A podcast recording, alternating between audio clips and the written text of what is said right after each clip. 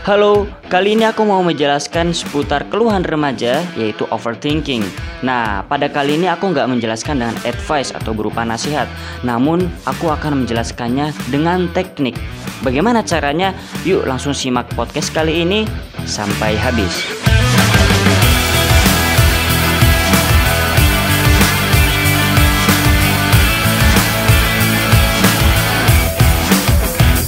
Halo, kembali lagi dengan saya Gunawan Maliki Sadat di GMS Podcast. Oke, seperti yang sudah aku bilang, aku akan membahas keluhan yang banyak banget remaja rasain, yaitu overthinking. Sebenarnya aku pribadi juga sering mengalami ini sampai sekarang juga. Tapi alhamdulillahnya aku udah memegang teknik dan lebih percaya diri ketika aku sudah memiliki cara tersendiri untuk menghadapi overthinking ini. Oke, langsung kita masuk ke topik. Kita mulai dari pengertian overthinking. Simple banget. Overthinking itu adalah over dan thinking. Over itu berlebihan dan thinking itu berpikir. Jadi maksud overthinking itu berpikir secara berlebihan. Nah, kenapa overthinking ini sering banget dibahas di konten self-development? Karena overthinking ini, berpikir berlebihan ini lebih condong kepada negative thinking. Yang mana negative thinking itu akan memberikan dampak yang negatif pula kepada masa depan kita atau mental kita. Jadi di konten self-development sering membahas ini agar kita bisa menghadapinya secara pribadi. Gitu ya teman-teman ya. Jadi kalau misalnya overthinking dalam konteks bagaimana kita bisa berpikir lebih kompleks tentang hal-hal positif. Misalnya seperti di dalam organisasi, kita ingin melakukan sebuah opsi. Namun kita berpikir bagaimana apabila opsi ini masih belum bisa berjalan dengan baik, atau mungkin bagaimana sih opsi ini biar bisa dikembangkan lebih baik lagi. Nah, dengan seperti itu, dengan pertanyaan-pertanyaan seperti itu, kita akan bisa menjadi lebih baik dan pastinya kita akan menjadi orang yang lebih sigap terhadap suatu hal, gitu ya. Jadi sering banget nih ketika kita berpikir terlalu berlebihan dan kita berpikir buruk yang sebenarnya itu belum terjadi. Tetapi faktanya ketika kita berpikir seperti itu, kita nggak pernah sadar bahwa kita itu sedang berpikir itu. Namun ketika kita sadar, kita tahu bahwa ketika kita overthinking atau berpikir secara berlebihan dan memikirkan hal-hal negatif yang sebenarnya belum tentu terjadi, kita akan menjadi orang yang lemah terhadap hal yang sebenarnya kita inginkan. Misalnya begini, ada orang baru di samping kita, ya. Orang baru ini dia lepas dari HP.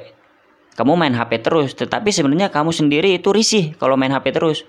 Nah, karena ada orang di samping kamu, sebenarnya kamu mau mengajak bicara. Karena overthinking, karena kamu berpikir, ah nanti dikira sokap lagi, ah nanti gua nggak dibilang asik lagi, ah mungkin gua kan orangnya bosenan, jadi ngapain gue ngajak orang bicara? Nah, jadi yang tadinya kamu mau mengajak bicara seseorang untuk menjalin relasi yang baru atau memperluas networking, kamu malah tertutup atau terhambat dengan pikiran negatif itu. Nah, jadi itulah mengapa overthinking itu berbahaya. Nah, di sisi lain, ketika kita ingin berusaha, misalnya kita ingin memulai sebuah bisnis, remaja-remaja kan biasanya ingin berkarya atau memulai sebuah usaha. Misalnya kita ambil dari bisnis ini. Bisnis adalah sebuah perjalanan yang panjang. Namun remaja ini yang memiliki masalah terbesar adalah ketika kita mulai berpikir, wah gimana kalau gue gagal di tengah perjalanan? Apa kata orang? Wah gimana nanti kalau misalnya gue udah ngejalanin tapi gue nggak konsisten? Gitu. Karena emang sebenarnya kita udah tahu kepribadian kita seperti apa. Tapi sebenarnya begini, yang aku pelajari ketika kita sudah memulai usaha, sebenarnya motivasi dan inovasi itu akan datang sendiri. Jadi ketika kita sudah menginjak langkah start, pastinya kita bakal memiliki motivasi dan inovasi sendiri dibandingkan ketika kita belum menginjak sama sekali. Nah, gitu teman-teman ya. Apalagi ketika usaha, sebenarnya kita ingin menjadi seorang public speaker atau menjadi public speaker, pembicara di depan umum. Nah, ketika kita ingin mengajukan diri sebagai pembicara di depan halayak umum, kita malah berpikir, wah gimana kalau gue di depan nanti malah lupa apa yang mau gue sampein. Gimana nanti kalau misalkan di depan banyak orang, gue gak bisa nyampein apa yang sebenarnya gue mau sampein. Gimana nanti kalau misalkan gue di depan orang terlihat gugup. Dengan pertanyaan-pertanyaan negatif itu, dengan bayangan-bayangan negatif itu, dengan pikiran-pikiran negatif itu, kamu terhambat. Kamu tidak akan pernah melakukan hal yang semestinya kamu lakukan, atau hal yang sebenarnya kamu mau lakukan. Gitu loh.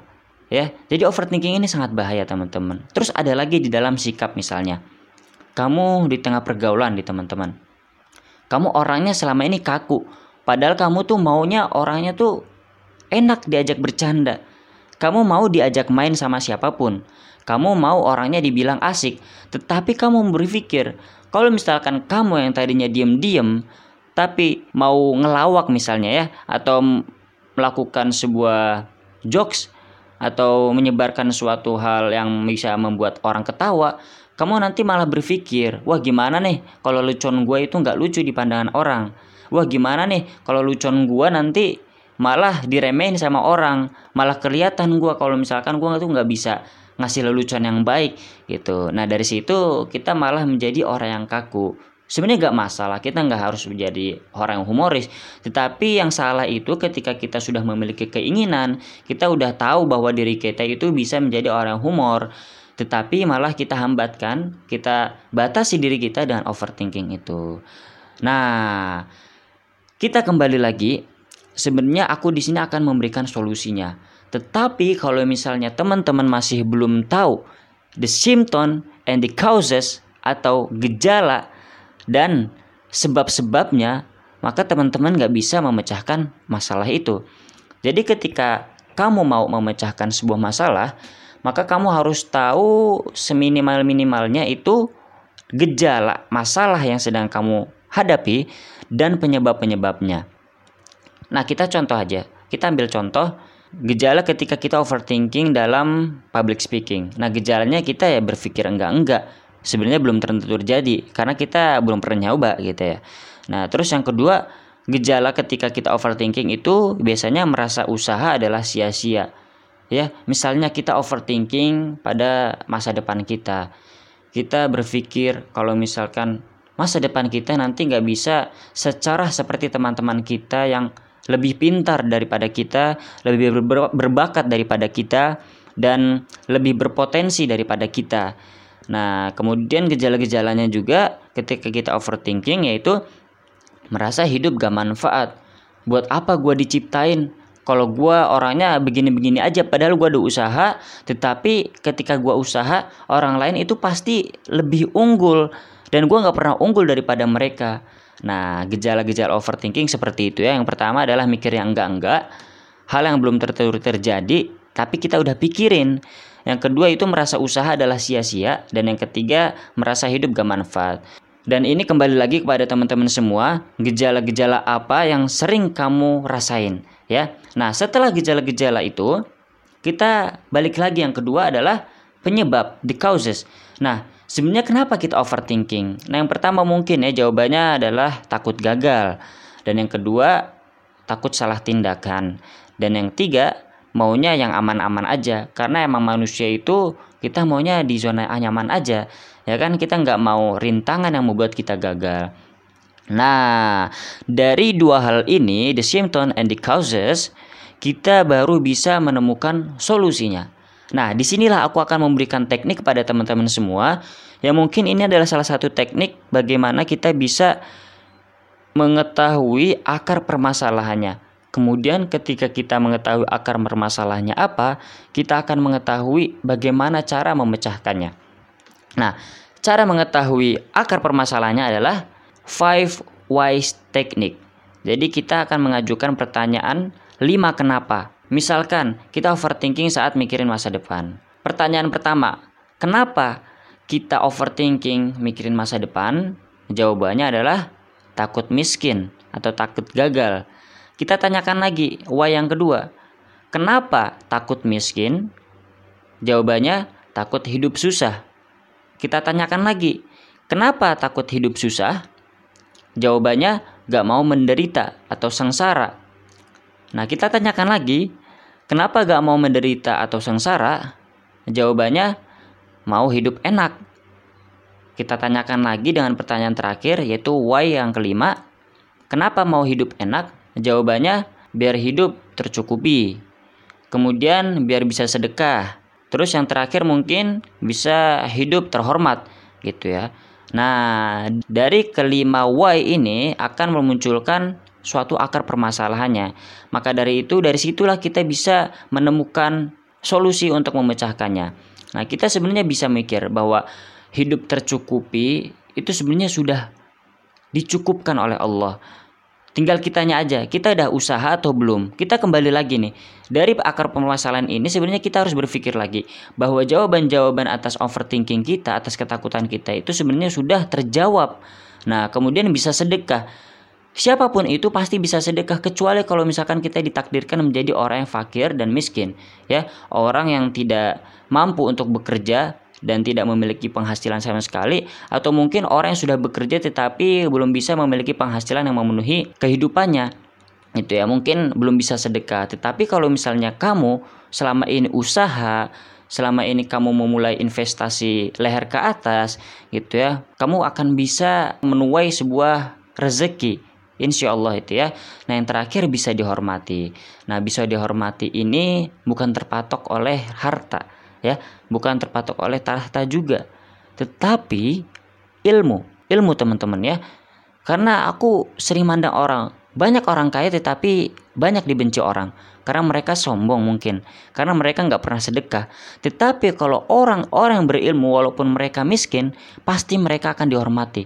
Karena kenapa? Orang berilmu pasti identik baik sama orang, akan memberikan manfaat, akan menjadi guru bagi orang-orang sukses, akan menjadi guru bagi orang-orang yang kaya raya. Gitu teman-teman ya.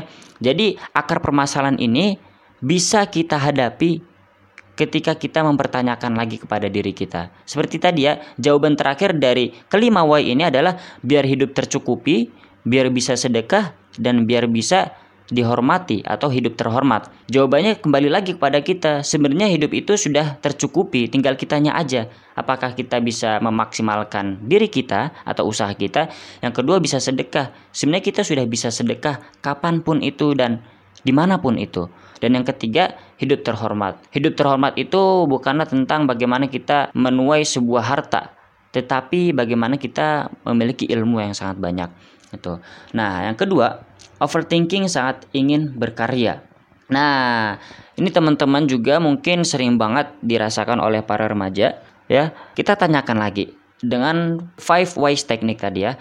Nah, why yang pertama, kenapa overthinking saat ingin berkarya? Mungkin jawabannya takut jelek. Nah, kita tanyakan lagi, kenapa takut jelek? Takut dinyinyir. Kenapa takut dinyinyir? Jawabannya mau hidup terhormat. Kenapa mau hidup terhormat? Jawabannya hidup tanpa beban. Kenapa sih kamu mau hidup tanpa beban? Pasti jawaban yang terakhir, dan ini merupakan akar masalahnya, freedom berkarya atau bebas berkarya. Jadi kamu overthinking saat ingin berkarya, sebenarnya kamu memiliki alasan karena kamu tuh mau hidup bebas berkarya. Nah, dari sini sudah terlihat masalahnya, bahwa hidup di dunia ini sebenarnya tidak bebas yang apa yang kita inginkan gitu loh. Karena hidup bebas itu hanya ketika kita di surga. Tetapi kalau kita di dunia, pasti ada aja ketika kita jelek, ketika kita sudah bagus, pasti ada aja orang yang membenci kita dari belakang. Ada aja hal-hal yang membatasi kita. Tergantung kita bagaimana, apakah kita ingin tetap berkarya atau tidak. Ketika kita sudah berkarya, masa ya kita harus minta hormat dulu. Tetapi kalau kita konsisten berkarya,